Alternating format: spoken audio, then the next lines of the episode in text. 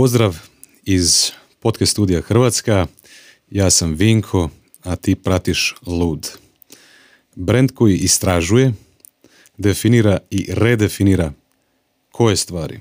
Uspjeh, ispunjenje i snove. Brand koji pomaže tebi da uskladiš svoj lifestyle i svoju realnost sa svojim idealima. A kako to radimo? Pa evo, upravo ćemo sada prezentirati. Znači, kroz razgovore sa ljudima koji tebi mogu dati informaciju ili možda emociju da napraviš promjene u svom životu, a, možda kroz, kroz snimanje načina razmišljanja njihovog, nekakvih navika, rutina, nekakvih tehnika možda koji koriste u svom životu, ovaj, sigurno ćeš uspjeti napraviti takvu nekakvu pozitivnu promjenu u svom životu.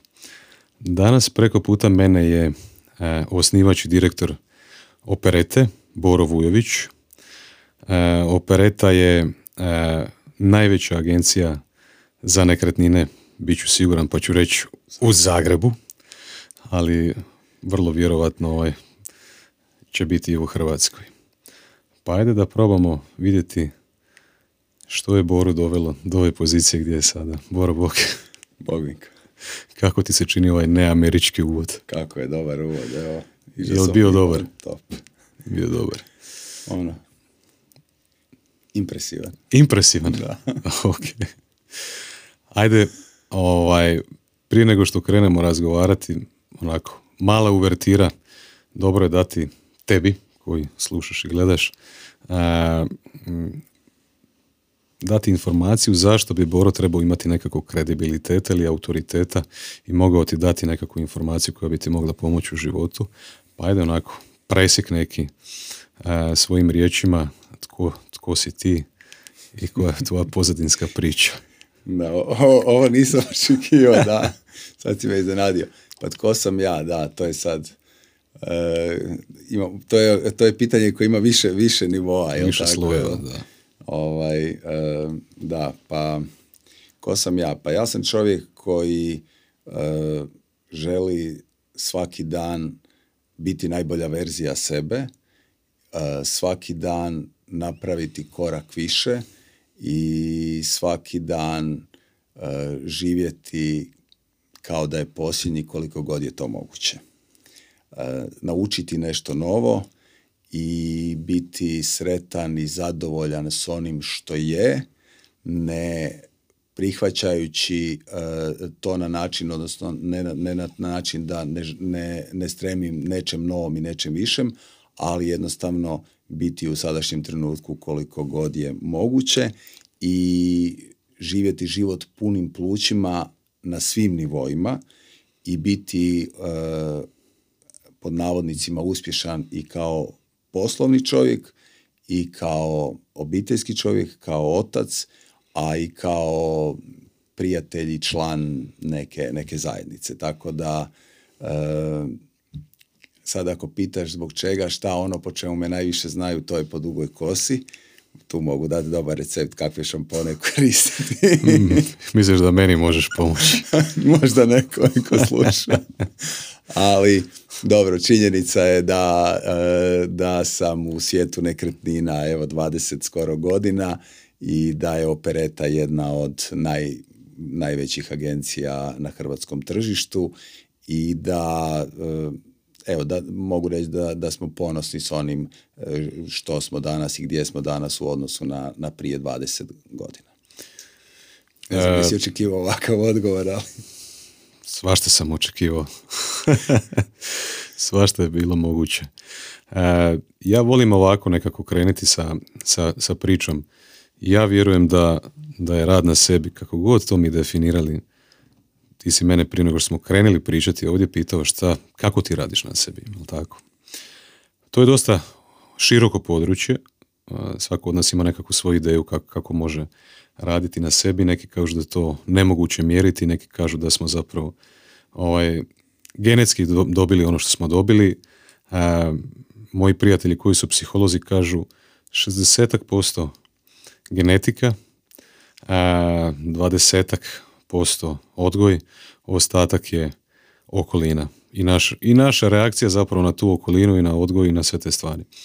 Šta ti misliš, s obzirom na tvoju trenutnu poziciju u životu, ti si poduzetnik, e, puno ljudi to izgleda kao nekakva aktivnost koja je totalno iz njihove zone, izvan njihove zone komfora. E, šta ti misliš, koliko je tebi genetika ili tvoje nekakve urođene karakteristike, tvoj nekakav temperament ili nešto što ti je sa, urođeno ovaj, kroz samo rođenje, e, pomoglo, a koliko ti je pomogao recimo odgoj ili nekako kasnije možda okolina ili tvoj odgovor na okolinu ili taj tvoj rad na sebi? Teško Da, da, da, vrlo zanimljivo pitanje, da. E, pa sigurno da, da genetika, odnosno to s čim si rođen, a onda je to sve zajedno povezano i sa okruženjem u kojem odrastaš, da apsolutno imaju e, da imaju utjecaj na ono, na ono gdje si danas. E sad, e, to je ono, to je baš bilo pitanje kad smo nešto pričali oko sudbine, šta znači sudbina, jel? Ja mislim da smo sudbinski, možda ću dati odgovor kroz to pitanje, da smo sudbinski recimo e, dobili da se rodimo u, u ovom trenutku ovdje gdje jesmo ali da nisu sudbinski određeni naše reakcije na ono što se sad ovdje događa i da je to nešto na što sigurno možemo utjecati. I sad se to vraćam na tvoje pitanje. Znači imamo sigurno dio koji je ta genetika, odnosno to nešto što se prenosi od naših predaka, reću to tako, sigurno je e, utjecaj i okruženja u kojem smo odrasli koji je jako, jako važan, ali mislim da isto tako ono kako mi djelujemo i na koji način mi djelujemo da nam u svakom slučaju može E, može e, biti nešto što će utjecati na, na ishod onoga gdje ćemo biti sutra. Znači onda u ovom trenutku se mi možemo pitati tko, koje su stvari na koje mi utječemo u odnosu na one stvari na koje mi ne utječemo, jel tako? Znači pod broj jedan ne utječemo na svoju genetiku, jel tako? Ne možemo odlučiti mi ni pod našom kontrolom tko su nam preci, tko su nam roditelji ili tako dalje, što smo dobili biološki na to ne možemo utjecati, jel tako? Na nekakve događaje iz okoline, trenutno stanje na tržištu, ekonomsko stanje ili tako dalje, znači ne možeš niti utjecati na to da si se rodio ovdje u Hrvatskoj, recimo ako si se rodio, ne znam, nisam te to pitao, ovaj, na to ne možeš utjecati. Možeš kasnije odlučiti da, da ćeš otići neke dalje. Znači da idemo razlučiti na stvari na koje možemo utjecati, na koje ne možemo utjecati. Ali misliš da je to bitno da, da znamo za start? Pa da, ajde, možemo to ovako reći, evo recimo jedan primjer. Znači imaš tu neku mm, genetiku vezano uz zdravlje. uh Jel tako? Koja može biti bolja ili lošija. uh Meni kažu živjet ćeš sto godina zbog načina kako jedem i, i ne znam, vježbam i tako dalje. Ja kažem nije važno koliko ću živjeti, važno je kako ću živjeti. Moja genetika je takva kakva je i način kako e, se konkretno, ne znam, možda hranim i koliko vodim računa o tome, meni pomaže da budem zdrav. Neko možda ima kvalitetniju genetiku, reći to tako, ne mora vježbat, može jesti što god hoće i bit će mu dobro. Ja ako to ne radim, bolit će me leđa, možda bi bio pretio, ako da jedem sad, ne znam, gluposti nazvat ću to tako, i ja biram u ovom trenutku da s obzirom na svoje genetsko nasljeđe radim da vježbam, da pazim što jedem, da bih bio zdrav, a neko drugi sa boljim genetskim nasljeđem to možda ne mora. Ne znam jesam ti odgovorio na pitanje. Jesi, u nekom dijelu jesi, pa ćemo pokušati nastaviti dalje po toj priči. E, ok. Znači, možemo na neke stvari definitivno utjecati, jer život bi bio dosta tužan da, da, da, to nije tako, da je sve zapisano negdje u zvijezdama, kako neki kažu. E, s obzirom na tvoju trenutnu, recimo, profesiju, ajde, poduzetnik si, baviš se nekretninama, jel tako, e, šta bi rekao, pokušat ćemo onako kroz neke postotke, ja volim uvijek sve stavljati u nekakve okvire ovaj, ili šta ja znam.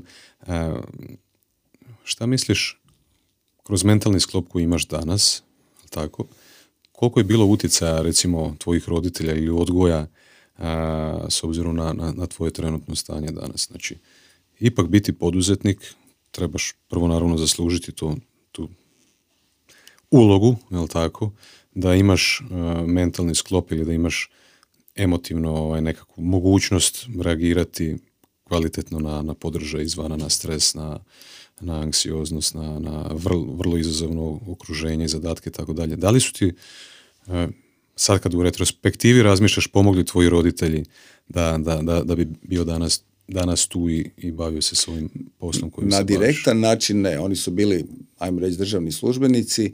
Uh, u jednom kasnijem trenutku je uh, slijedom okolnosti mama se počela baviti trgovinom i tu sam, tu sam možda uh, prateći primjer nje koja je bila u nezavidnoj situaciji u tom trenutku nije se prepustila rekao bi to sudbini i ono bila u depresiji i, i, i reaktivna, nego je bila vrlo proaktivna i reagirala na način da je uzela stvar u svoje ruke i rekla ok, ako sad ne mogu više raditi to što radim, idem raditi ono što mogu. I recimo to mi je bio možda, to je bio neki trenutak kad sam ja imao 14-15 godina gdje, gdje sam na nekom podsvjesnom nivou e, dobio tu neku informaciju kako se, to je ono pratiš primjerom, jel tako, neka, što neko priča da treba raditi, nego što radi, jel? mm Znači, nije to bilo konkretno e, možda neko podučavanje vezano uz to, ali primjerom sam vidio kako se reagira na situaciju, da si proaktivan i da,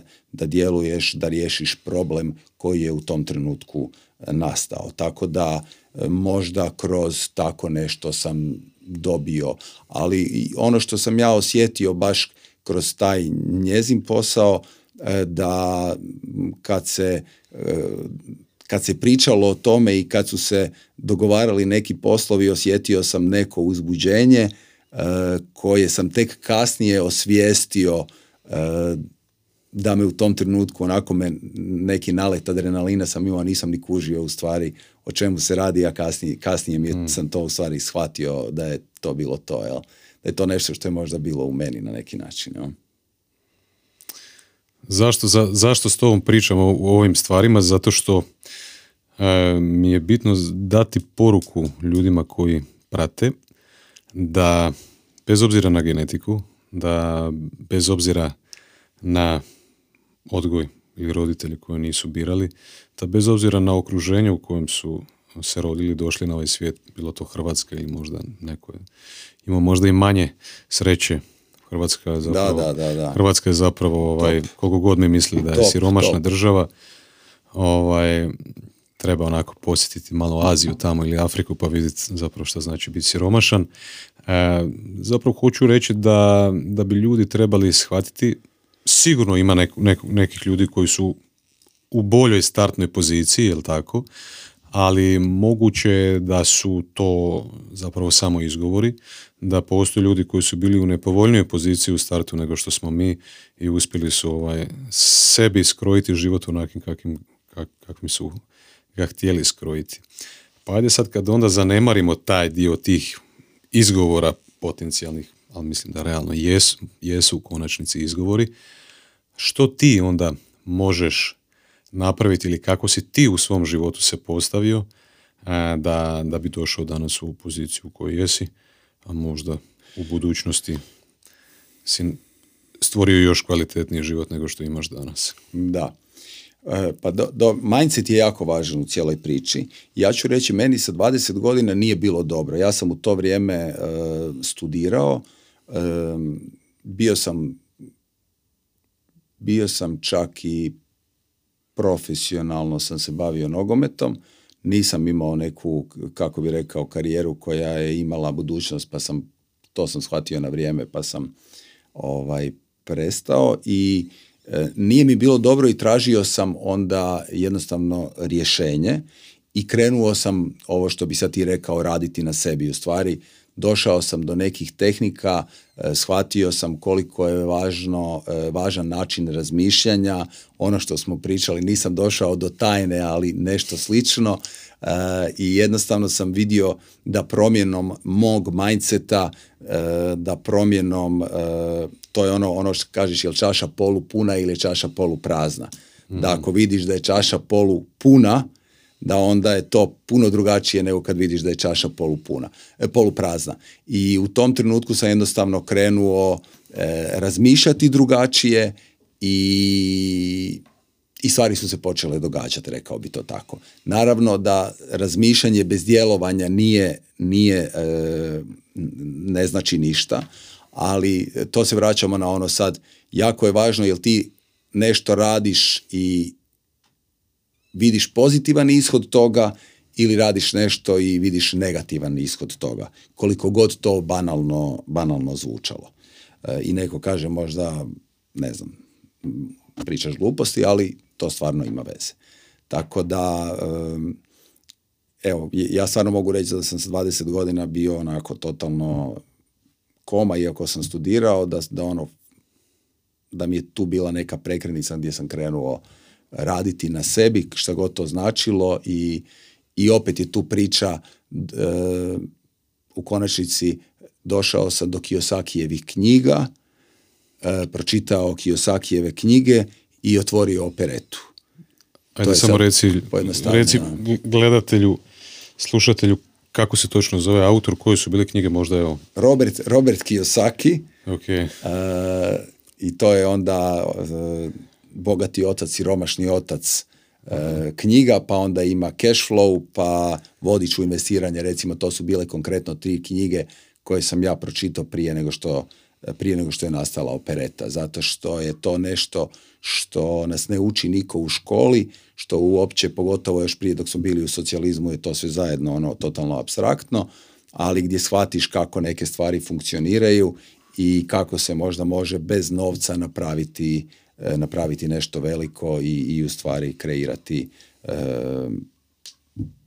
život kakav želi živjeti. Znači kad bi imao ispred sebe sad osobu od 20 godina a želiš što je osobi dobro kao što želiš svoje djeci i vidiš da je malkice onako pogubljen, ne znam u kojem bi smjeru išao, vidiš da ima želju u sebi da, da živi kvalitetnije, možda da pomogne svojim roditeljima. šta bi mu savjetovao odakle da krene? Hm. Da. Da ode ovaj da ode raditi negdje gdje će naučiti dobro prodavati.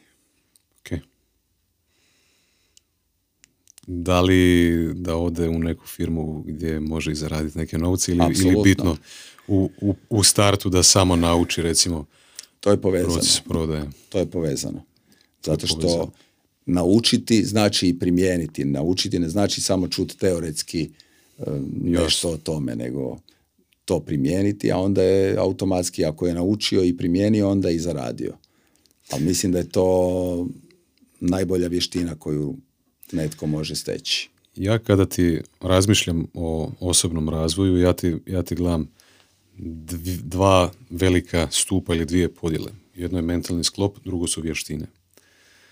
E, mentalni sklop, način na koji ja razmišljam o njemu je da, su, da je mentalni sklop su naše uvjerenja, naši stavovi, e, naša samoslika, kako mi sebe vidimo, mislim da je to jako veliki pokretač naš, našeg ponašanja i našeg razmišljanja to su, to je mentalni sklop.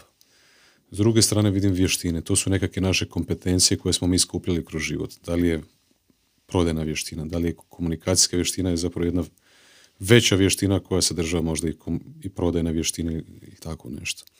To su moja dva polja kako se ja to sebi zamislio. E, ti kažeš da bi mu dao savjet da krene, da se zaposli u, firmoj, u firmi E, na poziciji nekog prodajnog predstavnika ili tako nešto. Iz kojeg razloga? Ok. Moja priča je bila krenuo sam u direktnu prodaju. Okay. A sad si me ti inspirirao. Zato što, zato što u, u toj konkretnoj priči je bilo da radiš na mindsetu i da radiš na vještinama. I to je ono što e, Znači, samo se primakni malkice. Takva, tako neka priča, znači direktne prodaje koja te tjera ne samo da prodaješ, nego da se i razvijaš, je apsolutno onda kompletna i mogu se s tobom složiti, ova podjela je jako u stvari dobra. Da radiš i na mindsetu i da radiš i na, i na svojim vještinama. I to je ono što konkretno i mi radimo uh, kod nas u, u, u firmi, znači radimo na tome da se mijenja i mindset i da se uče vještine.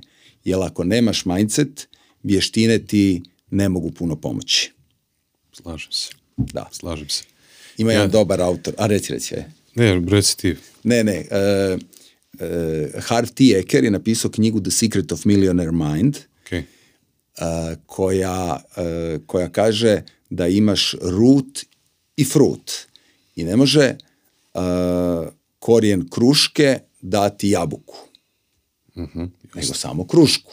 Prema tome, ako tvoj mindset je mindset jabuke, onda samo produkt može biti jabuka. Jasno. Što znači ako ti je mindset pod navodnicima loš, i produkt može biti samo loš, bez obzira kakve ti vještine imaš. Tako da je apsolutno neophodno zaokružiti kompletnu priču ovo što ti kažeš, slažem se s tobom. E, meni se čini da zapravo radeći na vještinama zapravo radiš i na svojim svom mindsetu, a radeći na mindsetu zapravo mindset je nekakav pojačivač tvojih vještina. je, tako Recimo ako ja imam e, širu perspektivu, neku kvalitetniju perspektivu ili percepciju općenito, pogled na svijet ili na sebe, e, one vještine koje sam ranije usvojio, ipak ću dobiti nekakvu dodatnu dimenziju i moću ih možda na kvalitetniji način Primijeniti. primijeniti jel tako? Ajde da se probamo onda fokusirati na tu prvu vještinu koju si spomenuo, prodaja, jel tako? Ti imaš u firmi zapošljavaš kako se bavite agencijama, a, a nekretninama, a vi ste agencija za nekretnine. Ja sam isto više puta koristio vaše usluge ovaj, i znam iz prve ruke koliko je bitno u opereti raditi na svom osobnom i profesionalnom razvoju. Po- meni iskreno profesionalni razvoj jednako osobni razvoj, ne mogu odvojiti te dvije stvari. je, da. Jel tako? E, zašto ta prodajna vještina? Pa ajde probamo malo to e, proširiti tu prodajnu vještinu. Ja, to, ja neke vještine nazivam meta vještine.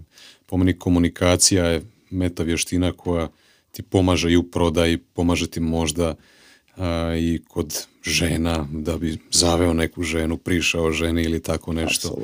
Pa bio je, bio je i tebi poznat Bad boy. bad boy ovdje ovaj, u podcastu isto. Da. A, zašto je bitno, recimo, ajde, ajde, šta nam prodaja omogućava? Koje vještine sve dobivamo kroz, kroz prodaju?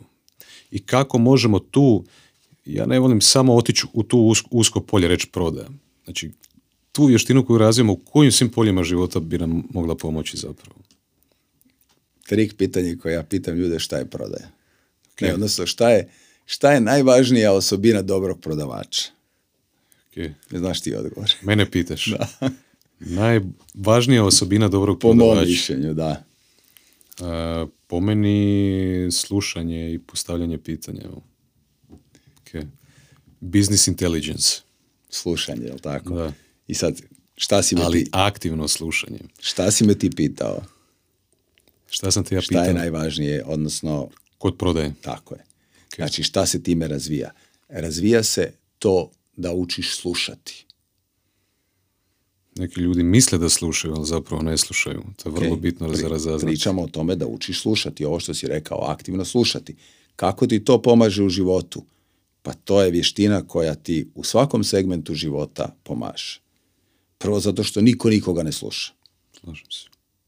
Jel tako? I ti čim već počneš slušati ljude, ti si pobjedio. Već si u prednosti. Ti si pobjedio. Znaš kako to ide? Priča, pa on priča cijelo vrijeme, ti samo postavljaš i kažeš što smo, mislim, što smo se napričali, jel tako? Ti možda si rekao par stvari, ali je on pričao, a ljudi vole pričati, jel tako?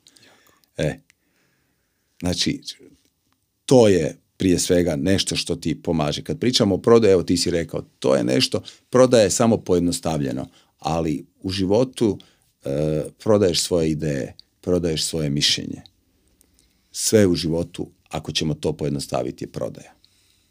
I kroz, kad ovdje pričamo o prodaji, to je e, to da naučiš slušati, da prepoznaš kakve su potrebe Druge strane. onoga koji je s druge strane i da mu pomogneš riješiti te potrebe ako mu možeš riješiti te potrebe. A to je nešto što ti onda treba uvijek i svugdje. Ali kažem, najvažnija je ta, ovo što si rekao sam, komunikacija, odnosno da možeš, e, da možeš sa ljudima e, komunicirati kako treba. A onda i, i sve druge stvari koje to nosi, da znaš neki, na neki način i postići ono što želiš, jel tako, i tu neku svoju ideju dovesti do toga da je druga strana prihvati kao takvu nek, najveći ti je posao sa ženom kad moraš tako? Aktivno neku svoju aktivno slušati i neku svoju ideju e, provesti. Tako da tako da je to nešto što je ono, ono što mi kažemo kad, ne znam, kad imamo te, sve te stvari, to je život u malom i stvarno sve te situacije koje se događaju i zahtjevni i nekad i zahtjevni klijenti i zahtjevne, i, i zahtjevne situacije ti u stvari su inhibitori nečega što se možda nekome ne dogodi cijeli život, a nama se dogodi u jako kratko vrijeme. Ajmo pokušati tu vještinu komunikacije, zapravo prodaje, može i komunikacije, rastaviti na dijelove. E, idemo probati definirati zajedno e, u kojim poljima života nam pomaže vještina komunikacije. Mogu ti dati smjer nekakav pa možemo zajedno pokušati. Komunikacija, prvenstveno, ja se kad sjedim preko puta tebe, ti definitivno osjetiš nekakvu moju energiju, jel tako? Ti kroz moj govor tijela možeš, mi smo socijalni kalkulatori, jel tako? Ti mene proučavaš, sada gledaš moje grimase, moj pokret ovom rukom, recimo, osjetiš tu nekakvu energiju koja očito ti zapravo pokazuju u kojem sam ja emotivnom stanju, možda kako imam mišljenje o tebi ili takve nekih stvari. Hajde nastaviti i dalje. Što, koliko je složena ta komunikacija? Ljudi, znači, ljudi ne znaju, ali osjećaju. uh I to je ovo što si sad rekao. To ti je kao santa leda. Ovo sve što ti pričaš, ja i možda verbalno ne, i neverbalno komuniciramo, to je samo vrh one salte, sante leda, a u stvari sve ostalo je dolje ispod i ne vidi se. Tako da to je poanta komunikacije. Ljudi ne znaju, ali osjećaju. I sad je samo stvar koliko hoćeš to slušati ili nećeš, ali ti je puno toga u stvari kad si ti s nekim u komunikaciji jasno na nekom nesvjesnom nivou. U puno knjige koje sam čitao koje su na, na ove teme, zapravo slušao sam poduzetnike koji su govorili o ljudima koji su zapošljavali u svoje firmi. Oni su uvijek rekli da da bi prije odabrali osobu koja ima nevjerojatne, najjednostavnije reći, people skills, da. u odnosu na neke koji možda imaju nekakve druge vještine, ili su možda super performeri, ali jednostavno sa ljudima ne znaju, možda su i toksični ili tako nešto. E, u konačnici kad svedeš međuljudski odnosi i onda jedini alat koji mi koristimo u međuljudskim odnosima, komunikacija, je po meni možda od jedna od najbitnijih vještina na, koji, na kojima možemo raditi. Apsolutno. Ono smo rekli s druge strane, kad radiš na svom mentalnom sklopu, na svu, kad se općenito, malo općenitu kulturu dobiješ, osvijestiš se o svijetu oko sebe, oko sebe, općenito, jel, samosvjesnosti, to je sve zapravo pojačivač te, te tvoje najbitnije vještine u međuljudskim odnosima komunikacije. Imao ti ženu, tražio ti ženu, imao ti dijete, bio ti šef ili ti pratio nekoga ko je tebi šef, ovaj, komunikacija, međuljudski odnosi su mm, ključ. Da, slažem se. Slažem se. Mudro zboriš. ok. E, ajde da probamo onda ovako. Znači, ja pretpostavljam da jedan od razloga zašto ste vi uspješni, kao firma je upravo to tvoje shvaćanje bitnosti rada na sebi. E,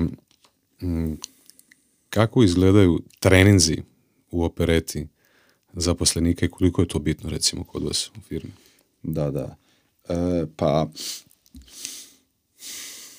e, u poanta je u role play u stvari, u stvari i to je ono što mi radimo a to je e, to je ono razlika između edukacije i treninga.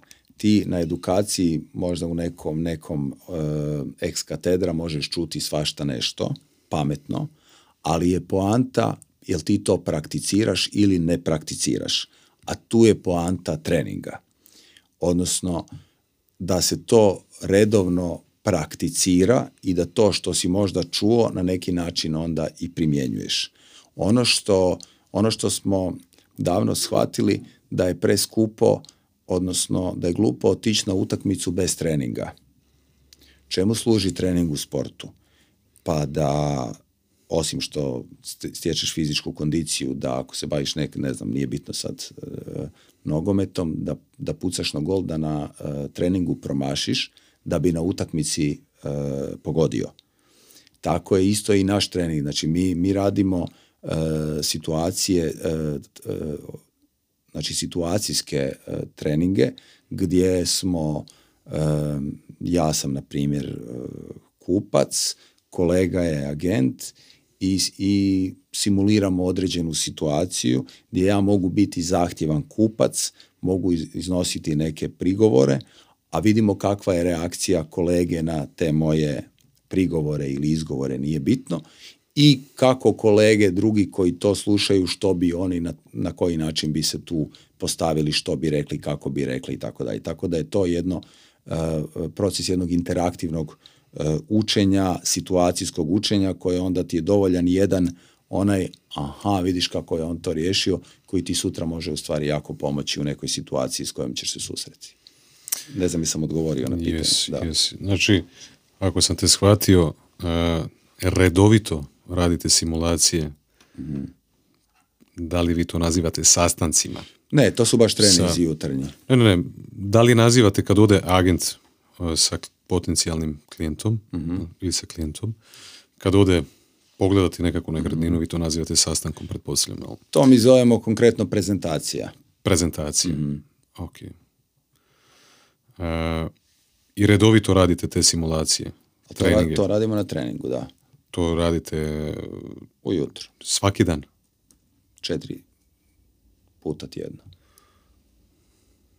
Fantastično. Uh, da li bi to izdvojio kao jedan od najbitnijih karakteristika, zapravo najbitnijih razloga zašto je opereta danas na tržištu broj jedan u Zagrebu? To je jedan od bitnih razloga. Jedan od bitnih razloga. Pa ajde, kratko ćeš nam dati presjek ovaj, operete. Kada, kada si pokrenuo tu firmu, iz koje potrebe, iz kojeg razloga, koja je bila motivacija, koliko opereta postoji, sredina, početak, ovaj trenutak, kako to, sam, izgleda. Da, da, da. Ovaj, to, sam, to sam pričao, u stvari sam se ja prije toga bavio direktnom prodajom i završio sam fakultet, završio sam biologiju, tražio sam posao i, i realno nisam mogao naći, naći posao, u stvari nudili su mi da se bavim deratizacijom, ali kao neki zdravstveni tu nešto kao ekolog, ali u stvari sam trebao ovaj, ići okolo i ja trovati ove štakore i što god. I to mi je bilo neprihvatljivo. I spletom okolnosti e, se dogodilo da neki stan od e, tadašnje cure e, trebalo je prodati i ja sam to ovaj, rekao daj da ja vidim kako bi to išlo. I prodao sam i onda se pojavilo isto od neke tete, isto tako neki stan i ja sam to riješio, vidio sam gle ovo meni, ovo meni ide i onda sam to počeo vidjeti, gledati šta, kako, na koji način i tako je dvije treće osnovana opereta. Evo, kad 2003. Da, to će biti sljedeće godine 20 godina, da. To je, to je konkretno, evo, tako, je, tako je počelo, da. S tim da sam se paralelno u to vrijeme, ili još u toga nisam mogao, kako je tek bio početak, ne znam, vozio sam aute iz Njemačke, prodavao solarije, um, svašta nešto da bih preživio i neke uh, ove okvire za, za naočale i tako ono paralelno je bilo više poslova dok se opereta kao agencija za nekretnine razvijala. Znači nisam nikad nigdje radio e, da imam ono nekog radnog staža, nisam imao šefa nikad u životu, nego jednostavno sam krenuo to, to tako početka. I onda kroz, kroz neki period su se priključili tad uh, Vlatko i Jelena, ovaj, oni su se stvari, stvari tad nešto bavili naočalama i imali smo zajedno ured, onda su shvatili da su nekretnine bolje nego naočale pa su mi se pridružili i tako smo polako krenuli rasti uh, na, na, na 5, 6, ne znam koliko, koliko nas je bilo, onda je došla 2008. i, i bila je kriza i to je bilo malo izazovno vrijeme, u stvari 2009 ali na kraju iz krize smo izašli već sa nekih dvadesetak ljudi zato što e, smo shvatili u stvari da treba biti proaktivan, da treba raditi i da većina agencija je u to vrijeme bila u problemu jer su čekali da posao dođe, da telefon zazvoni, a mi smo napadali, rekao bi to tako i gledali kako doći u, u priliku za posao i evo, ta, ta, to je bila ta neka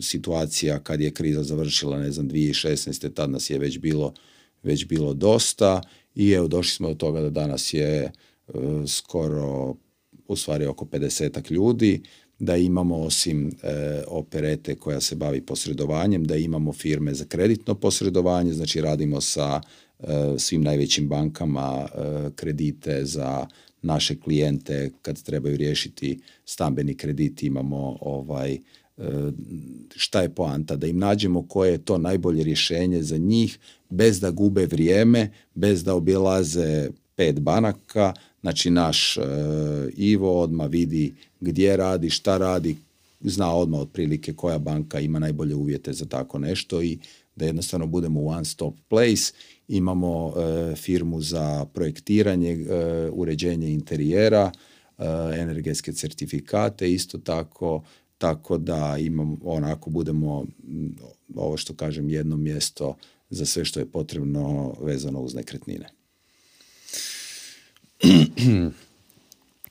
Idemo malo razgovarati o nekretninama sada. Puno je ljudi koji su u lud zajednici ima sigurno interesa da, da bi bilo poduzetnik ili menadžer unutar neke firme ili bi osnivali svoju firmu. O tome ćemo pričati malo kasnije.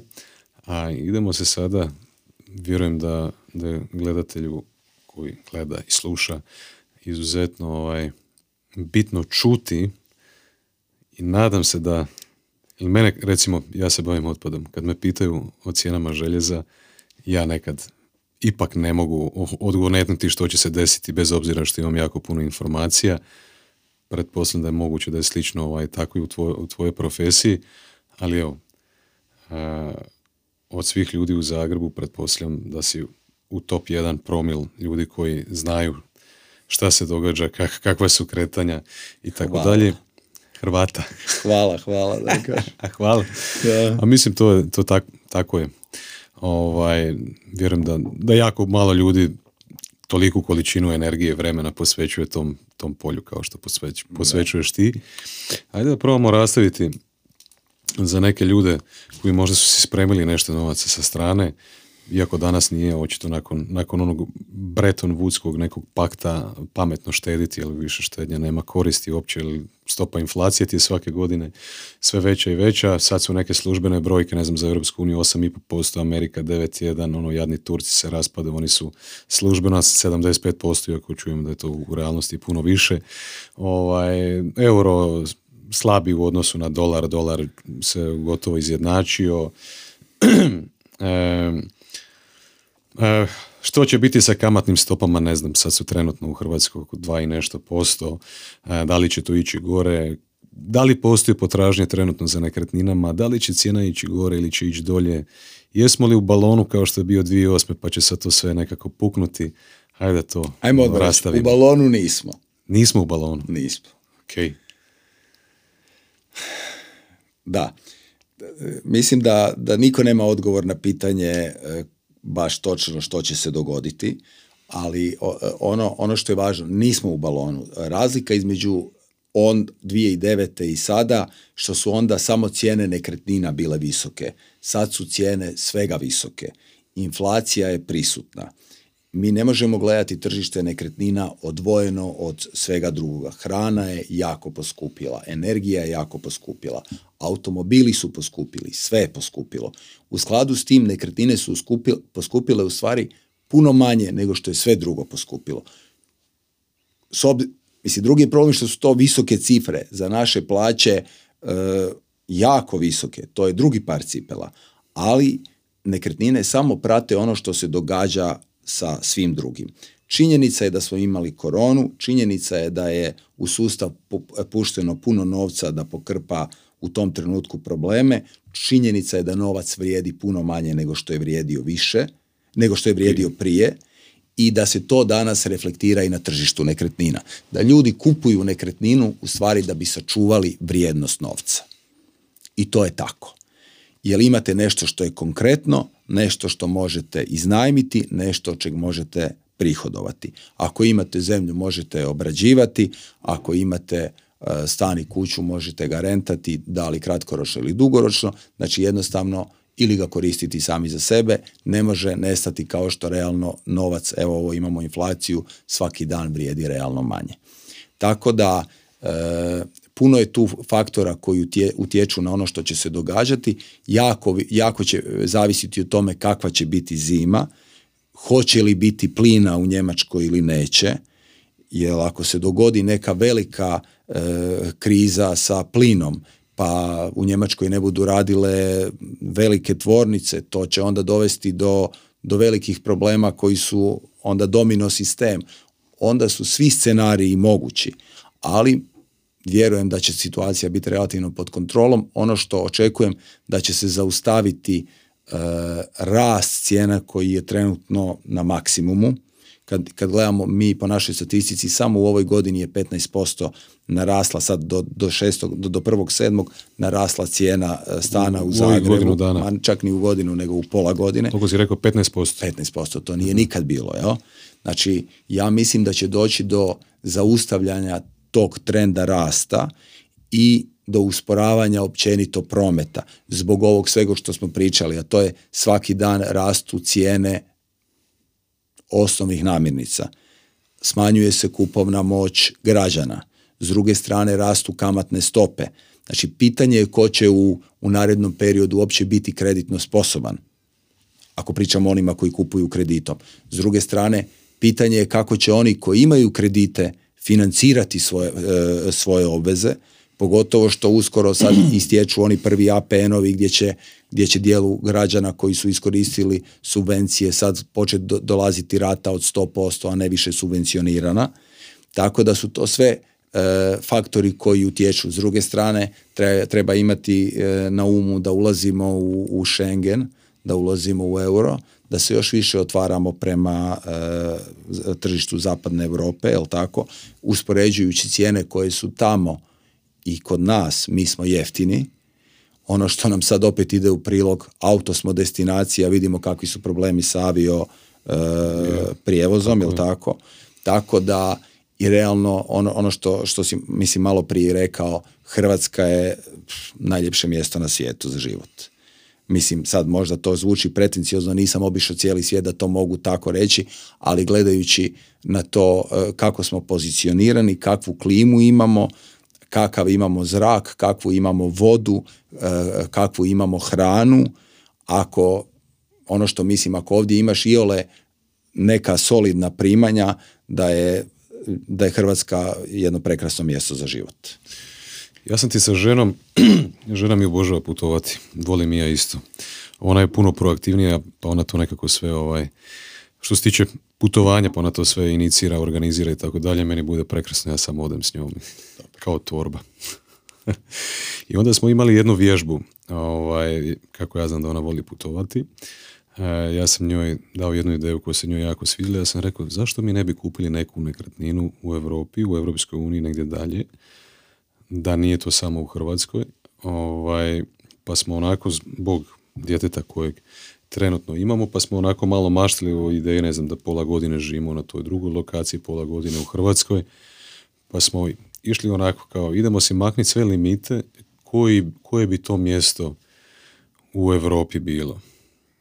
Kad bi uzeo u obzir kriterije kao što su zdravstvo, gospodarska snaga, ekonomska, jel, možda prometna povezanost sa ostatkom Europe ili ostatkom svijeta, klima i tako neki kriteriji. I možda recimo da smo dobro povezani sa Zagrebom pa da se možemo vratiti kad, kad, kad poželimo da nisu to neka luda presjedanja ili ne znam šta. I iskreno nakon te vježbe ovaj, smo došli do zaključka da je Zagreb jako dobro mjesto za živjeti.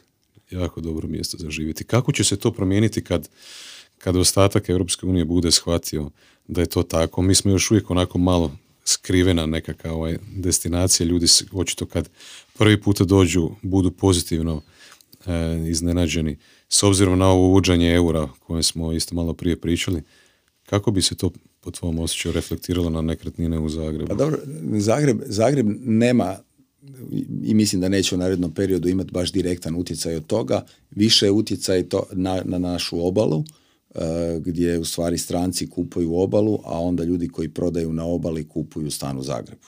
Zašto oni kupuju u Zagrebu? Zato što svaki Hrvat voli imati stan u Zagrebu. Zato što je Zagreb ipak uh, mjesto gdje su fakulteti, gdje su bolnice, gdje su radna mjesta i jednostavno e, svi vole imati stan u Zagrebu. I imaš stan u Zagrebu zato što ga možeš iznajmljivati, zato što sutra djeca idu na fakultet pa će u njemu biti i zato što preko sutra kad si star dođeš tu ili ideš tu u bolnicu, a ne ideš u nekom, nekom drugom mjestu, zato što je tu i kulturni život i jednostavno stan u Zagrebu po našoj statistici najveći broj kupaca kad mi gledamo od 100% prodaja, vodimo evidenciju koji je razlog kupnje, e, preko 30 i nešto posto je stan u Zagrebu. Znači ljudi koji nisu iz Zagreba, ali kupuju stan u Zagrebu. Hm. E, s obzirom da si rekao da, da po tvom mišljenju nismo u balonu, je tako? Da, da, on nije bubble kao što je bio 2009. Da. S obzirom da, da ne vrijednost, nego cijena, to je trošak svih proizvoda nekako raste, naravno ne istom mjerom. Uh, puno tu nekih mehanizama, možda je to teško i za shvatiti za nekoga tko, tko nije u potpunosti upoznan sa makroekonomijom.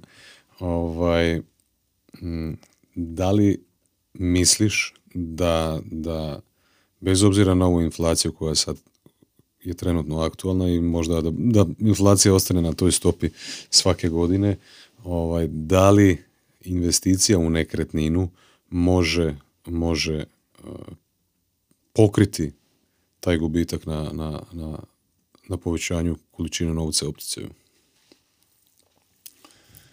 Da, da li je to danas i dalje meni se to čini kao nekakva konzervativna i sigurna investicija. Dobro, da, ako gledamo, ako gledamo, evo, ovaj rast, ovaj rast cijena koji sad imamo u ovom trenutku, nije nam inflacija e, 15% u ovoj godini koliko, su, koliko je narasla cijena nekretnina. Znači, ako će se to nastaviti na taj način, pratimo. Ja vjerujem da će se inflacija smiriti, da neće biti, da neće e, da neće pratiti više ove sad stope koje jesu i u skladu s tim očekujem da će se i e, cijene nekretnina rasti u puno manjem nivou nego što to je. E, e sad vidjet ćemo, pitanje je koji je bolji način e, čuvanja vrijednosti novca od nekretnina, pogotovo kod nas, jer smo mi, rekao bih to tako, malo financijsko pismeni, da ne upotrijebim neki drugi izraz, ne, ne, ne poznajemo baš e, previše instrumenata za ulaganje i onda su nekretnine nešto što je najsigurnije i nekako i najkonzervativnije, jel tako? Ali u ovom trenutku dovoljno dobro da nas čuva od, od toga svega što se događa. Kako ti razmišljaš o tome iz svoje perspektive, čuvanje vrijednosti novca koje imaš. To je vrlo popularna tema sada. U mom krugu, ne znam, ne znam kako je svagdje. Da. Ovaj, pa dobro, e, imati nekretninu u svakom slučaju je e, pametno. Sad bih rekao opet, ne po svaku cijenu.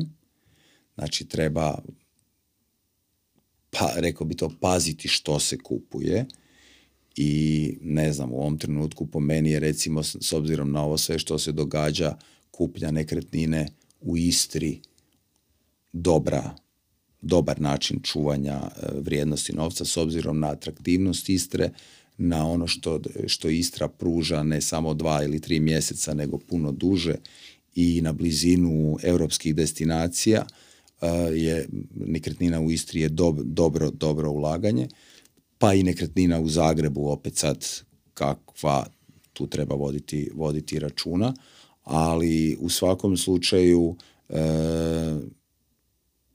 dobra nekretnina je i ono što je pokazala sad povijest. Sad opet pitanje kako se kupuje. Ako mi gledamo ko je kupio stan i onda na vrhuncu 2008. 2009. U međuvremenu su cijene pale i to drastično su bile pale, ali evo, deset godina kasnije vratile su se na taj nivo, a sad su i Iznad. puno više nego što su onda bile realno. Jel?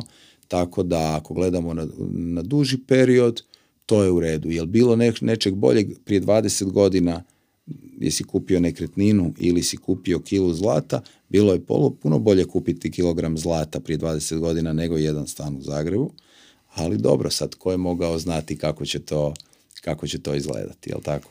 Kilogram zlata je danas 400% e, skuplji nego što je bio prije 20 godina, a stan je možda nekih 80 ili 90% skuplji.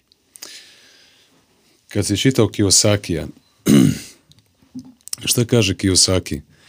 Kako, kako se odnositi prema nekretninama? Recimo čujem Grant, Grant Cardone, njega si spomenuo isto nedavno.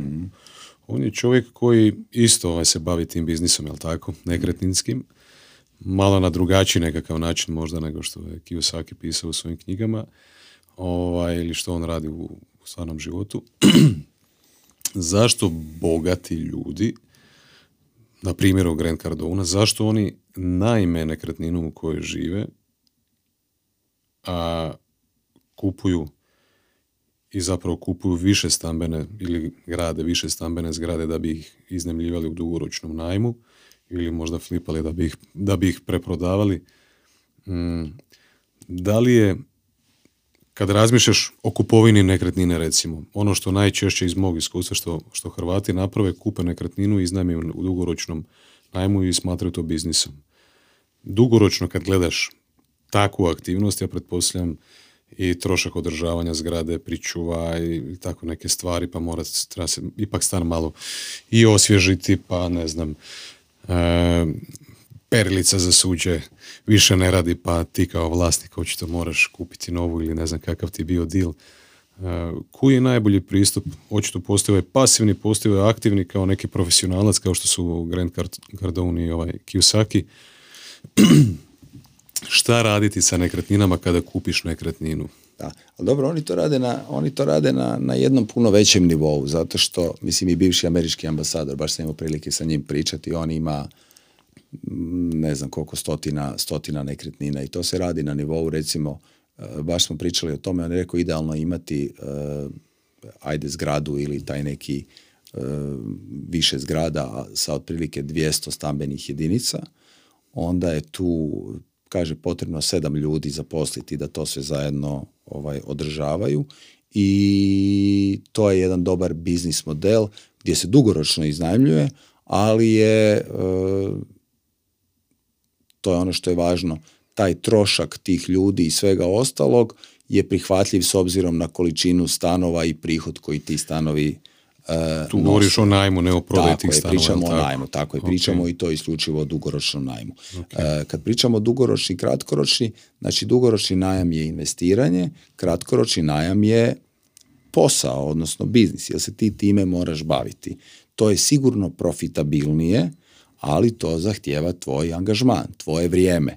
Kad ti kupiš nekretninu i staviš u nju podstanara, to je ono što je važno, tu tvoje vrijeme nije neophodno. Ima ovih stvari o kojima pričaš, ali to nije tako često i prihvatljivo je e, s obzirom na to što ti takva nekretnina nosi. Tu je sad poanta da ti kupiš nekretninu koja ti nosi, ne znam sad, 4-5% godišnje i da je to nešto što ti se isplati. Je sad gledajući e, ovo čemu pričamo inflaciju, 4 ili 5% godišnje prihoda je malo, ali s obzirom da ti cijena nekretnine raste pa ti to prati tu neku priču, onda, onda i nije malo, onda je to, onda je to ok. Tako da e, ono, ono što je važno e, da kad, kad pričamo o tome o kupovini nekretnine, da li kupuješ nekretninu da bi u njoj živio ili da bi ta nekretnina bila investicija. Jel to su različite stvari. Nekretnina koju, u kojoj živiš, to nije investicija. Nekretnina u kojoj živiš je trošak. Zato što ti ona nosi novce iz džepa. Jer za nju plaćaš e, ratu kredita, plaćaš e, režijske troškove, ona nije investicija. Investicija je nekretnina koju kupiš i koja ti donosi novac.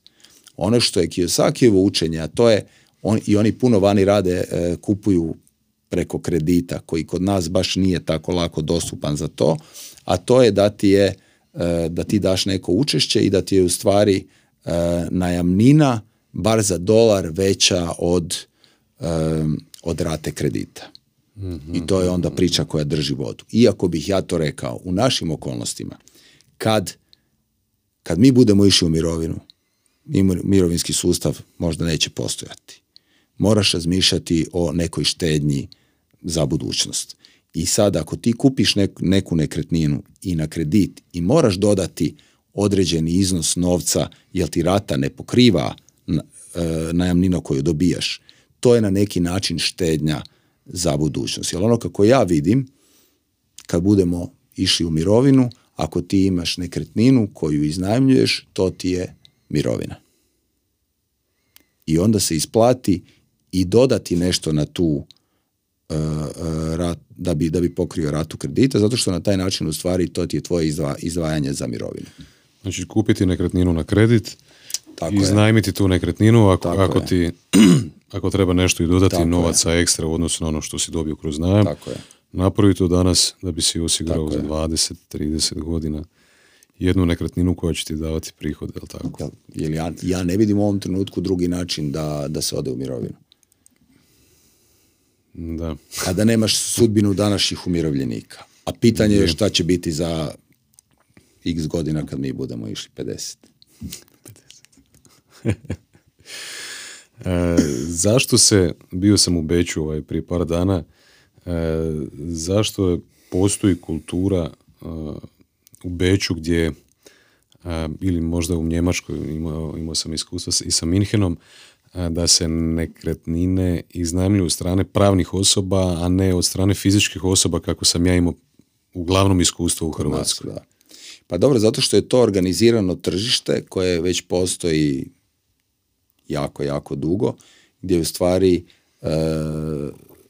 i to je o čemu sam pričao, to je taj američki sustav isto. Znači gdje postoje firme koje u stvari grade zgrade da bi ih dugoročno izemljivale. I mhm. to je vani normalno.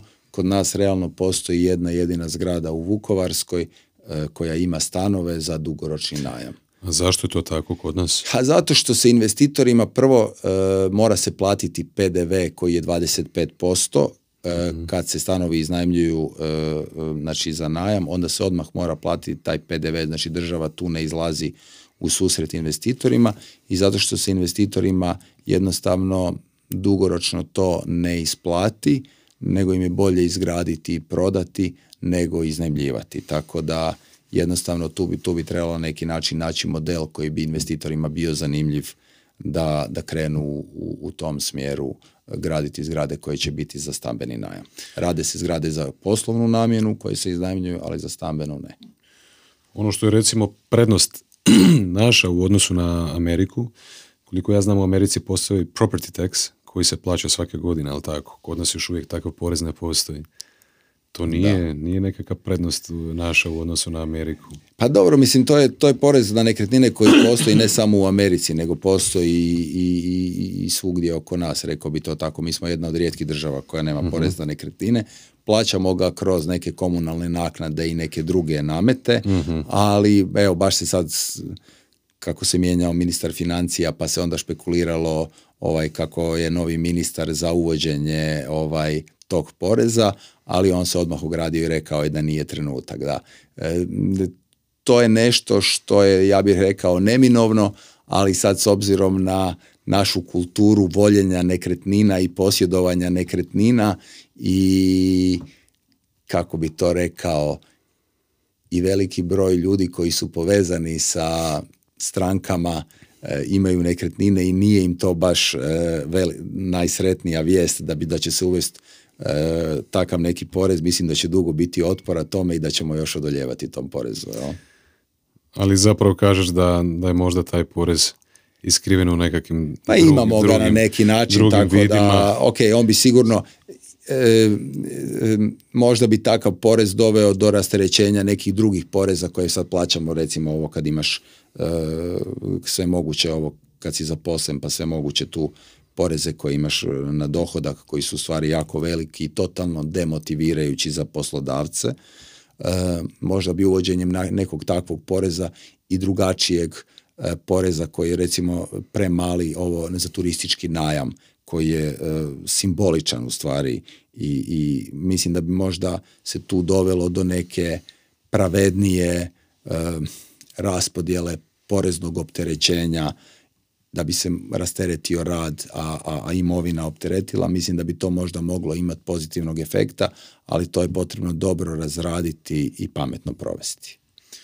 Ajde kada govorimo o investiranju, scrollajući danas po društvenim mrežama kako to mi ljudi obično znamo nekad napraviti, sam naletio na, na jednu izjavu, a možda nije izjava dotičnog gospodina Vorena Buffetta, ali ono kada nešto, nečemu hoćeš pridodati važnost, onda mu zaljepiš neko onako ime da, da, Koje, koje je jako ovaj, e, kaže najveća i zapravo naj, najpametnija investicija investicija u samoga sebe, sebe. jel tako? Pa onda za neke ljude, sad malo smo pričali tu o nekretninama, možda nas dvojica imamo sredstva da bi kupili nekakvu nekretninu pa da bi se bavili ili pasivni ili na aktivan, aktivan način tako nekim stvarima. Ovaj, možda netko ko, ko trenutno prati nema i treba doći do tog nekog prvo treba naučiti kako generirati prihode. Jel? Ovaj, kad govorimo o tome, onda ajde da, da, da, da malo krenemo u tom smjeru. Recimo, prvo investiraš u sebe da bi jednog dana mogao doći do pozicije da, da budeš poduzetnik i da kroz poduzetništvo i da zaposliš druge ljude koji će ti pomoći da ostvariš svoju viziju i tako dalje. Prvo ćemo pričati o poduzetništvu i, i o poziciji, ti si CEO, jel tako, ili menadžer si, ovaj, direktor si ovaj, u opereti. Prvo ćemo pričati o, o emotivnim nekakvim stvarima, možda ili i u psihologiji tih, tih pozicija, pa ćemo onda pomoći nekome kako bi mogao on jednog dana doći u tu poziciju da bi možda zaradio nešto više novaca koje bi onda jednog dana osim u investiranju u sebe mogao investirati negdje dalje. A, kod tebe je možda malo drugačije, zato što si rekao da nisi nikad bio zaposlenik, jel tako? Ovaj, ali ajde probaj nekome. Organski, organski ne podnosim šefa. organski ne podnosi šefa. Meni su neki ljudi rekli koji nisu nikad bili zaposlenici, a poduzetnici su, rekli su mi Vinko, to ti je bullshit. I kad si poduzetnik ima šefa, a šef su ti klijenti, kupci i tako dalje. Znači uvijek šefa imaš. Kako okay. god to okreneš. Slažem Možeš i na taj način gledati. Ne, ne, slažem. Znači, e, e, meni je bilo nepojmljivo da imam, da imam šefa, da mi neko, to je sad vezano uz ono, ono, ono na početku što smo pričali, odgoj i, i, i sve ostalo, ali da mi neko e, direktno određuje šta ću ja raditi, kad ću ja raditi, to mi je bilo neprihvatljivo. Znači, meni nije bio problem i dan danas ako treba raditi od 0 do 24, javiti se kad god treba i za svog klijenta koji mi je šef, apsolutno se slažem, napraviti šta god treba. Znači, over deliver uopće nije problem. Ja sam imao problem s tim da mi neko to naređuje i da mi neko tu daje neku direktivu. Evo, to mi je bio problem i, i, i razlog zašto sam u stvari e, poduzetnik je u tome da me niko ne, ne maltretira. ok, sad... Ajde nekome tko, tko ima ambiciju biti poduzetnik, e, očito drugačiji osjeća biti poduzetnik i izvršni direktor recimo te firme koje si osnovao u odnosu od one druge opcije gdje si izvršni direktor u nekoj firmi, ali nisi vlasnik firme, jel tako? Možda su malo pozicije drugačije. Ti si u ovoj poziciji što je najčešće nekako na našem na našim prostorima da osoba koja osniva poduzeće ujedno i CEO, jel tako? Emotivno, kako to izgleda? Imaš 50 ljudi, jel tako? Možda imaš nekakav osjećaj odgovornosti prema njima. E, imaš obaveze, imaš obitelj, djecu. Ti si 20 godina u toj ulozi već, pa pretpostavljam da se ona, da se osjećaj mijenjao iz godine u godinu kako je bilo na početku, kako, kako danas? Da li se to može naučiti, istrenirati? E, pa ljude plaše one statistike da toliko posto kompanija uspije, u pet godina propadne ih toliko, ako prežive prvih pet godina onda su postoci taki i taki. Onako, otprilike su statistike ono ko u svijetu nogometa, ne znam, ono, od svih e, od svih pokušaja izrazito mali broj ljudi postane profesionalni nogometaš ili završi kao naš Luka Modrić. Da. E, pa ok, i, i vjerojatno je to. Ja bih rekao da je tu e, da je tu jako važna u stvari posvećenost, e, strast, i to da si na raspolaganju 0.24 i da si, i da si u tome non stop. To je, ja mislim, razlika između onoga kad negdje radiš i kad imaš svoje. Zato što kad negdje radiš možda se možeš isključiti i reći kad ovo ganjaš, onda si non stop unutra.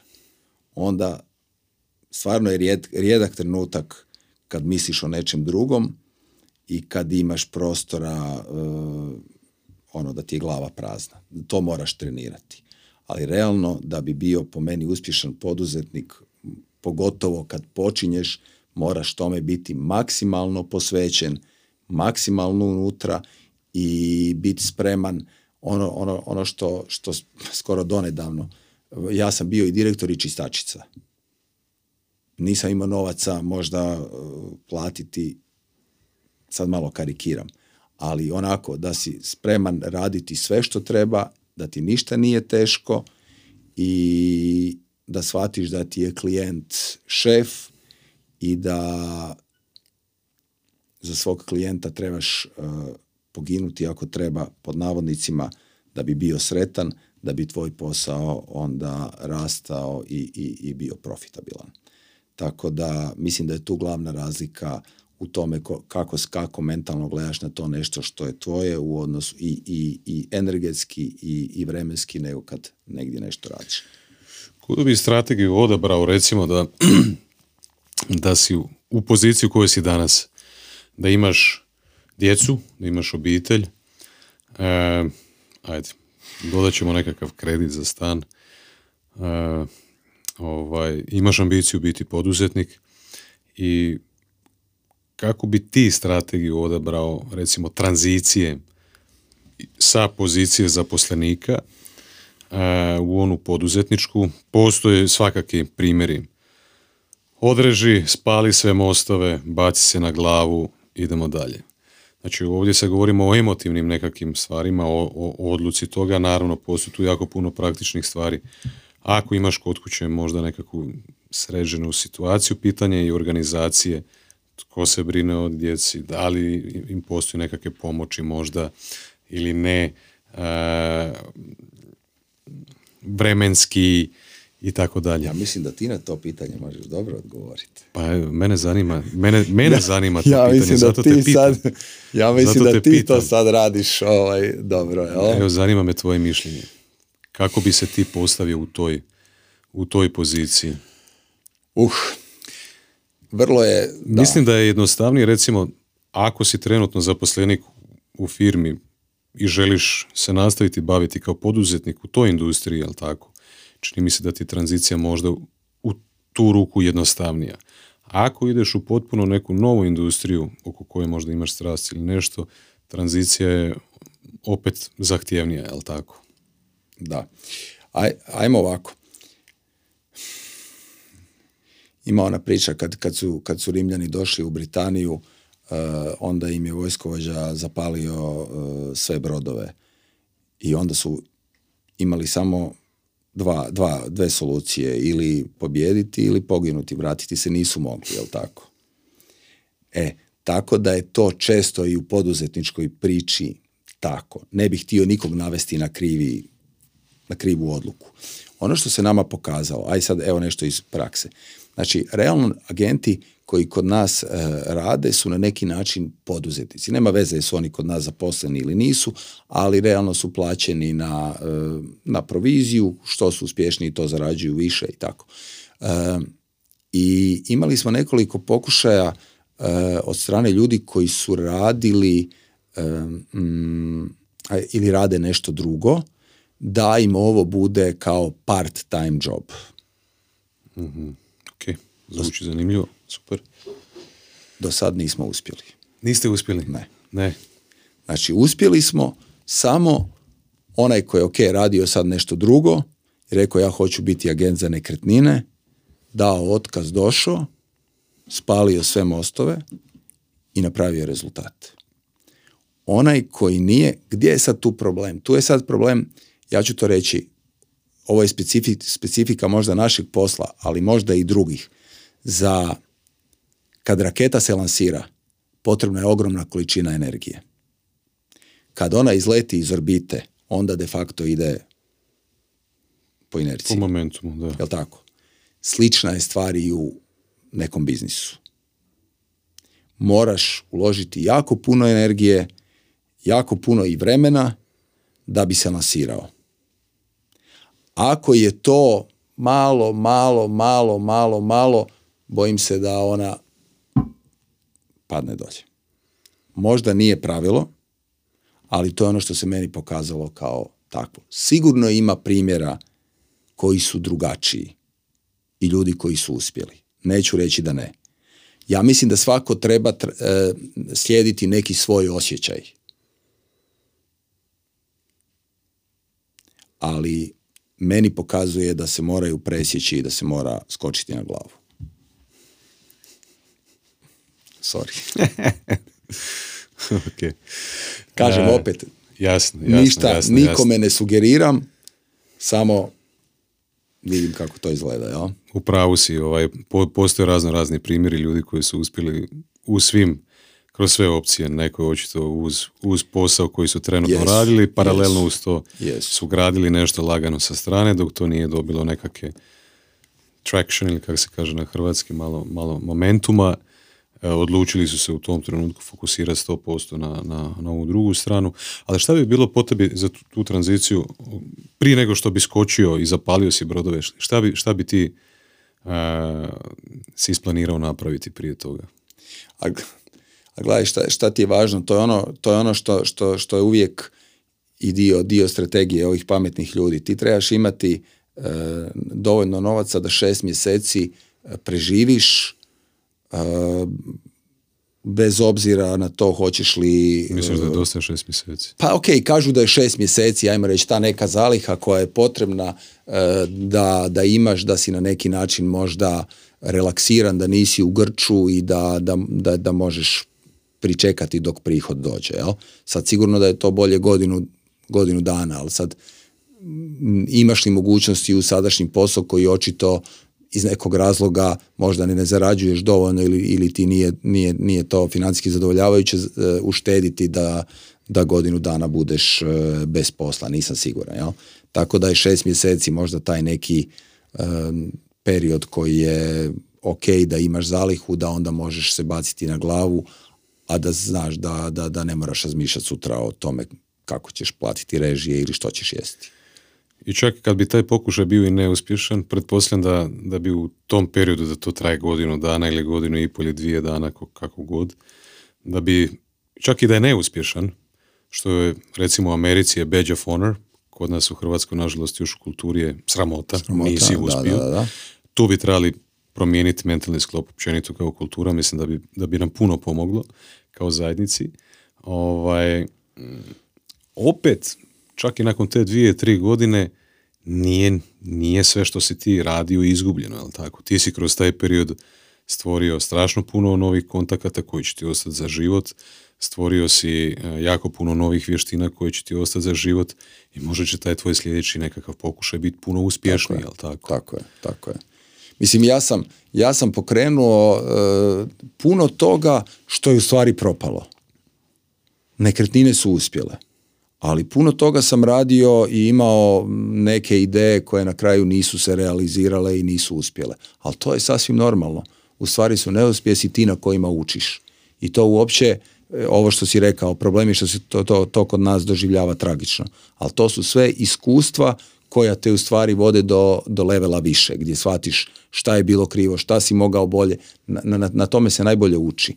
I to je u stvari super, samo to treba tako prihvatiti i naravno sad lako je pričati da nešto super, a ti nemaš šta jesti. To je sad lako, lako pričati, jel tako?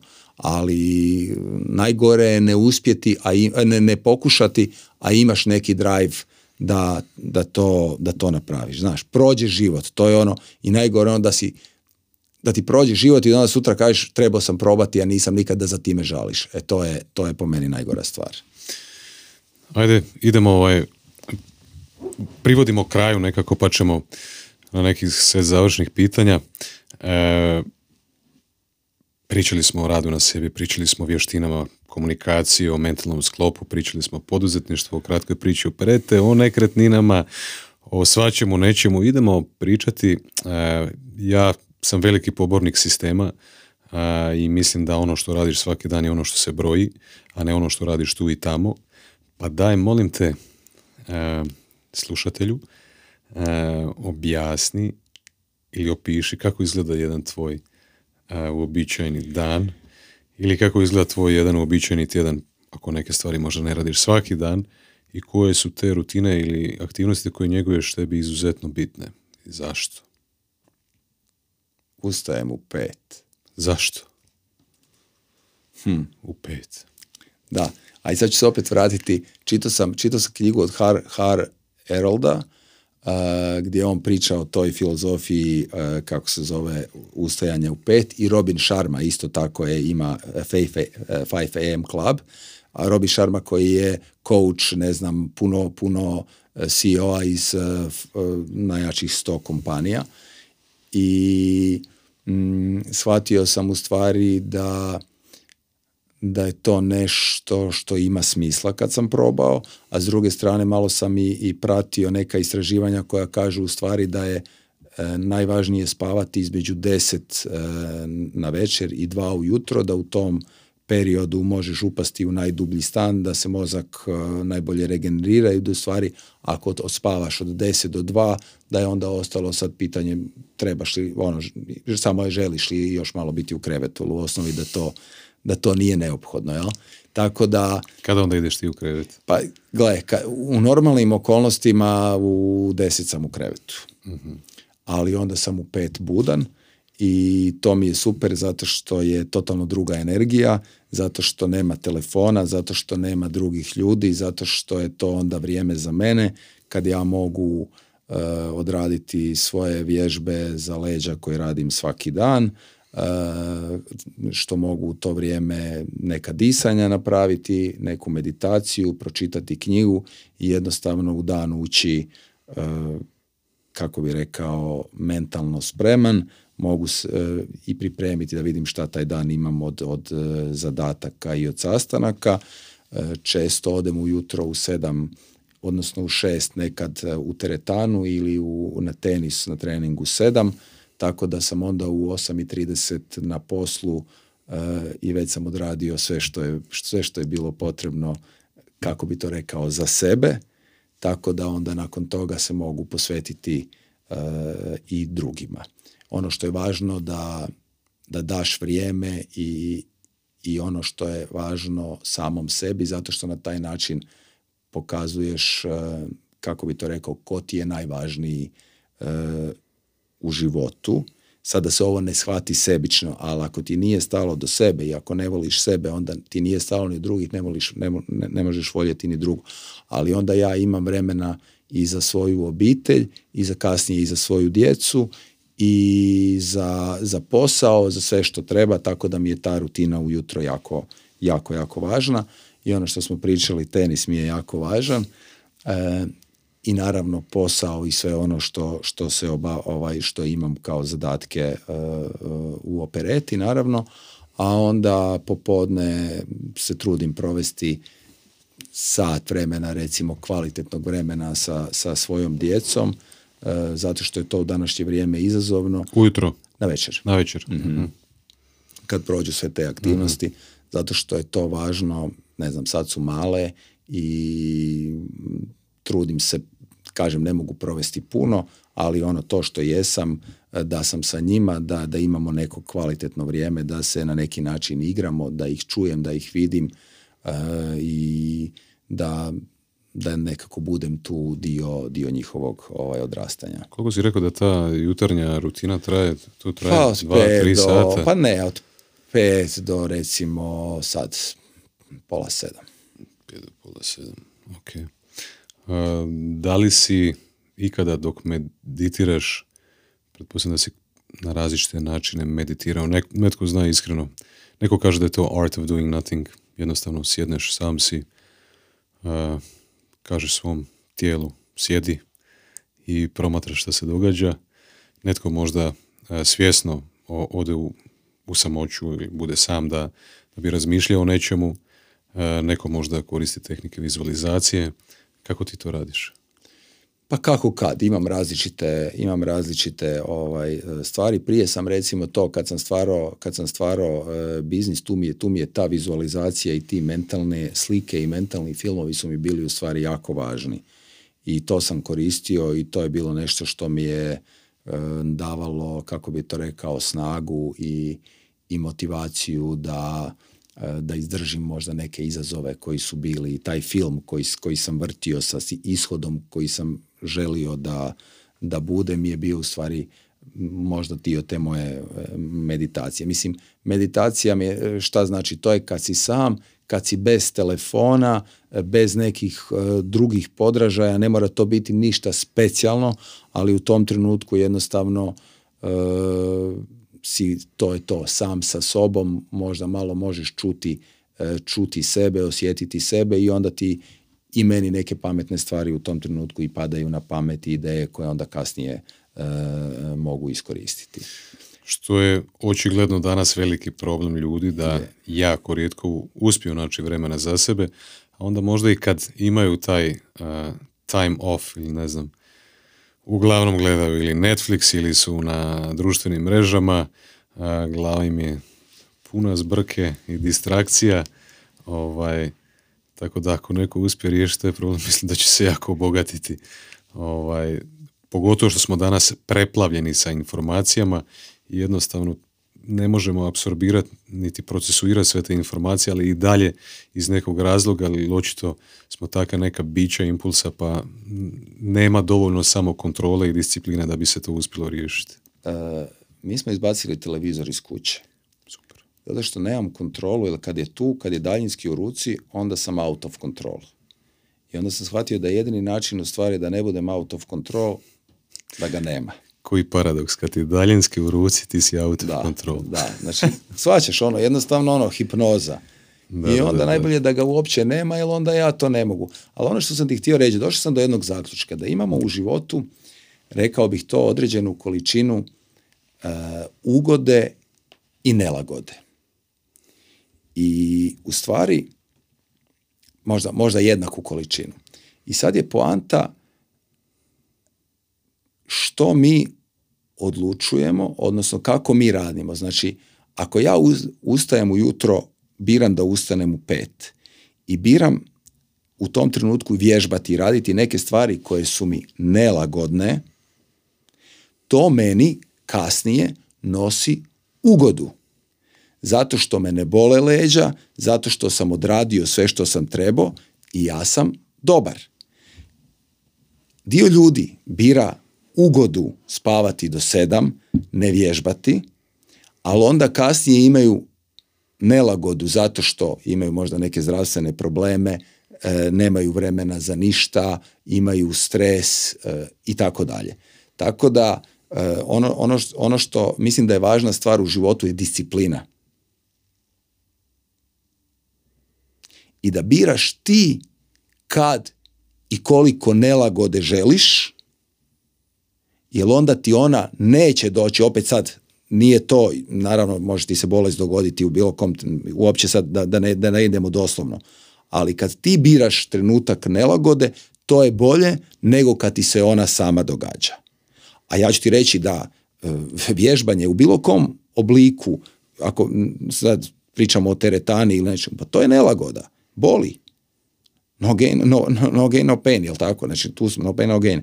Ovaj, tako da, e, jako je u stvari važno biti da bi uspio u poduzetništvu biti discipliniran i ne, ne ići za kratkoročnim užitkom i trenutnim užitkom, nego se moraš odreći užitka da bi ga vidio tamo negdje i da bi izdržao do njega, da bi onda dobio tu ugodu, moraš proći kroz veliku nelagodu. Jel? Mhm.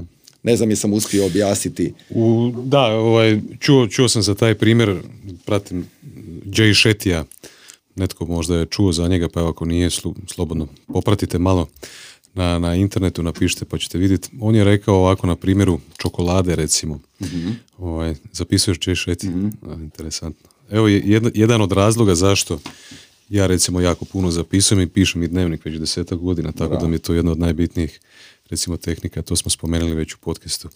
E, on je opisao to na sljedećem primjeru, recimo e, hoćeš pojesti čokoladu, recimo tvoj cilj je smršavjeti, jel tako? Hoćeš pojesti čokoladu, ta čokolada ti prije nego što ju kreneš jest, ona tebi kratkoročno daje nekakav osjećaj ugode, ti nju pojedeš, jel tako? I onda kasnije, tek sa nekakvim odmakom, ti shvatiš da nisi zapravo sebi dobro napravio. Tako da što god radiš u životu, promatraj kako ćeš se osjećati dugoročno nakon aktivnosti koje trenutno radiš. Apsolutno, s- da. Apsolutno To se je, to je zapravo ovo što si rekao na jedan drugačiji, drugačiji malo možda način. način. Tako je, da. Slažem se s tobom da je disciplina uz ne znam gdje bi svrstao disciplinu, volim stvari stavljati u okvire i kutije. Ne znam gdje bi disciplinu svrstao, da li je to vještina ili je to dio tvog mentalnog sklopa. Ja bih rekao da možda je vještina i kao samopouzdanje, i tako neke druge stvari. Ako uspiješ ustrajati biti discipliniran oko jedne stvari koju uvodiš si kao nekakvu novu naviku u život, pretpostavljam da ćeš ojačati taj mišić, iskužiti proces i onda zapravo taj isti proces primijeniti ovaj, i na nekakvoj drugoj navici, drugu, drugoj navici, jel tako? I uz, kroz to zapravo gradiš, gradiš nekakvu i disciplinu, jel tako? Da. Kak bi ti rekao, ti isto vidiš disciplinu na taj način ili malo drugačije? Pa dobro, um, ovo, ovo što si rekao apsolutno, apsolutno ima smisla. Jel? Mislim, e,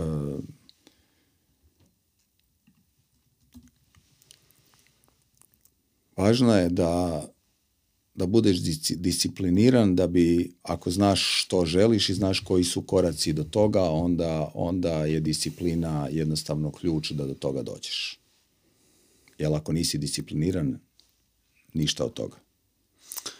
Završna, brza pitanjca. E, knjige. Zna- zna- Znaš, ono, znaš, znaš koja ti sam, sam bi tu htio reći, gdje je otpor, tu je rješenje. Kad prema nečemu imaš otpor, onda treba dobro ući u to da vidimo zašto je tu otpor, jer vjerojatno je tu rješenje. Tako da je to nešto što je jako... Znaš, uvijek je, uvijek je važno da kad se susrećeš s nečim da ono dobro napraviš ret- retro- ono, samo promatranje i da vidiš što se događa i zbog čega se događa i, i, i, i, i šta se krije u stvari iza toga. Jel? Neću imenovati o kojoj osobi se radi, e, ali ta osoba mi kaže da je njena najveća strah, njen najveći strah je dosada.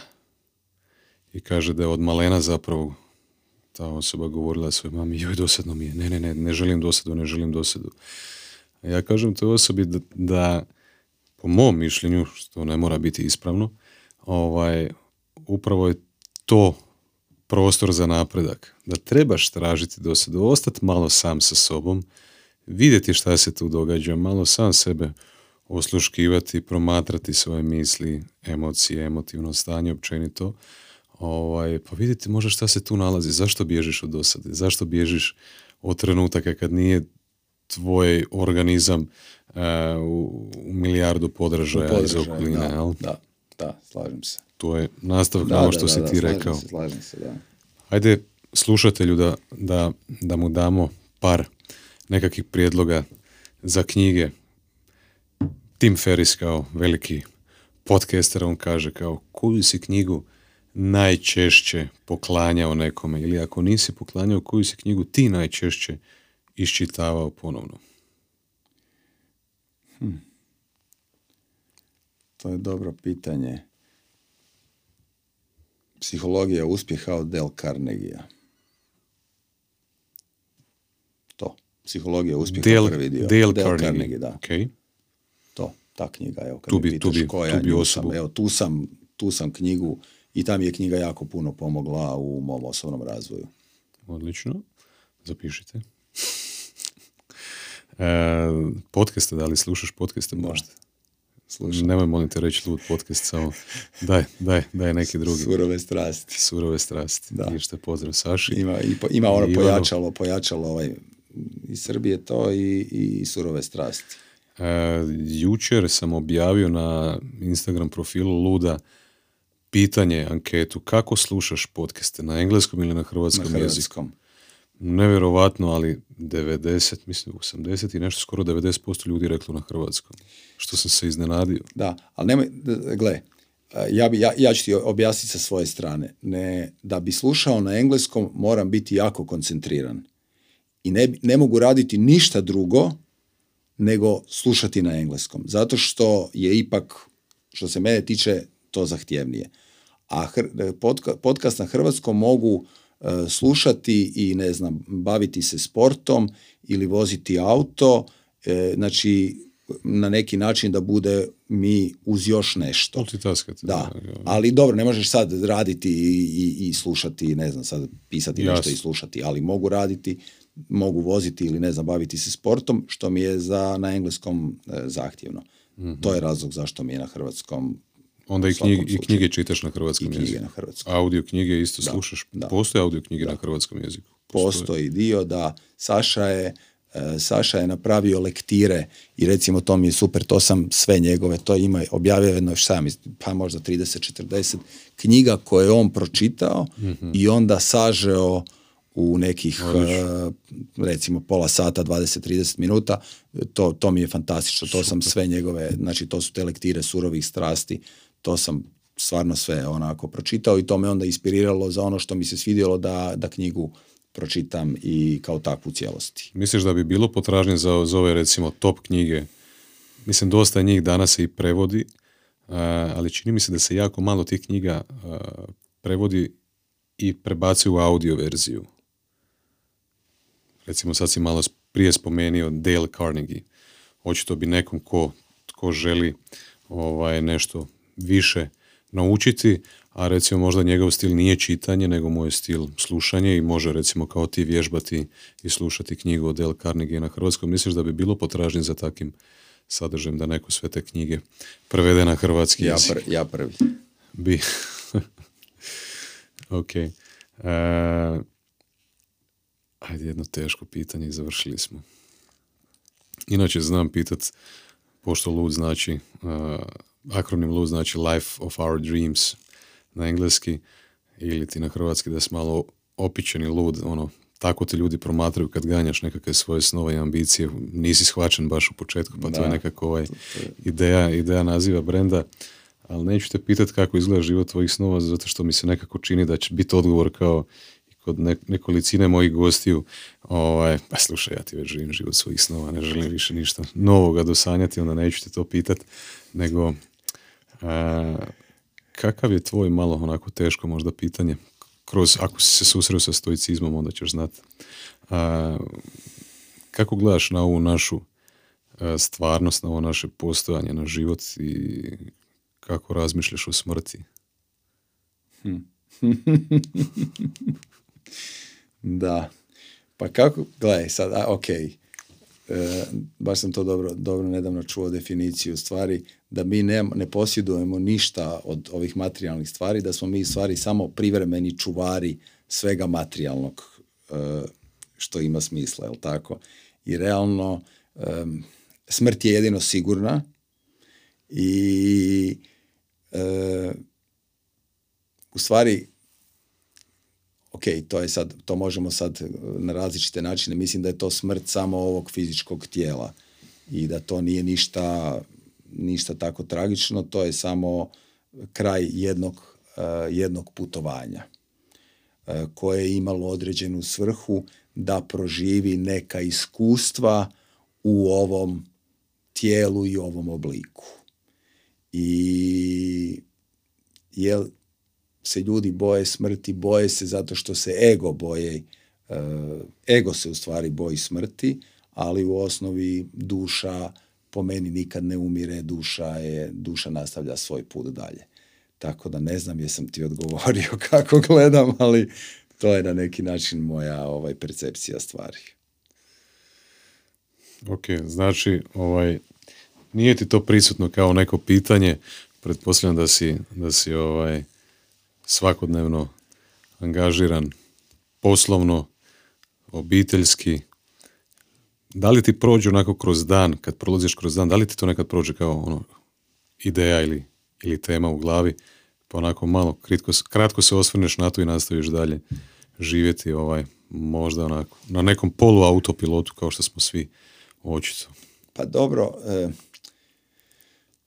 uf, da, pa gledaj, e, mene više, mene više u ovom trenutku, ne znam, dođe, imao sam i tako kontakte, starost je nešto više što me, e, kako bi rekao, čega se... Više te muči. Da, da, zato što mislim da, da, da je smrt u puno situacija u stvari rješenje. Veći je problem kad si stari, bolestan i, i, i nemoćan nego kad te nema.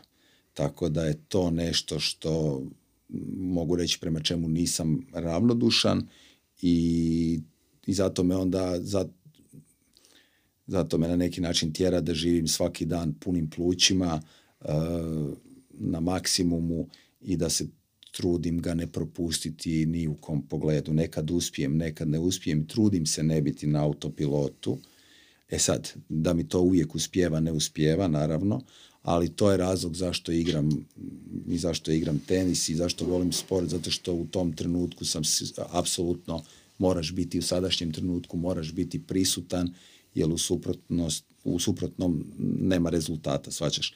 Tako da je najveća umjetnost u stvari taj sadašnji trenutak, onda nisi na autopilotu, ali s obzirom na, na to u kakvom trenutku živimo i, so, i sve što se oko nas događa nije baš to jednostavno i, i izazovno je. Prijedlog za tebe onda a, ovaj, znam da, i rekao si mi ranije, možda nismo puno o tome u podcastu pričali, tvoj stav i pristup prema prehrani i prema tjelovježbi.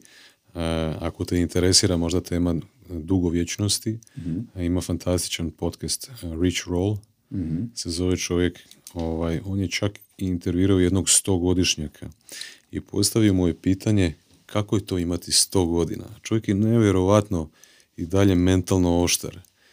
I onda je čovjek ovako njega gledao i ono napravio dramatičan, onaj, dramatičnu pauzu i rekao this is the best part of my life. Top. Možda dobro super, zvuči. Jel? Super, super.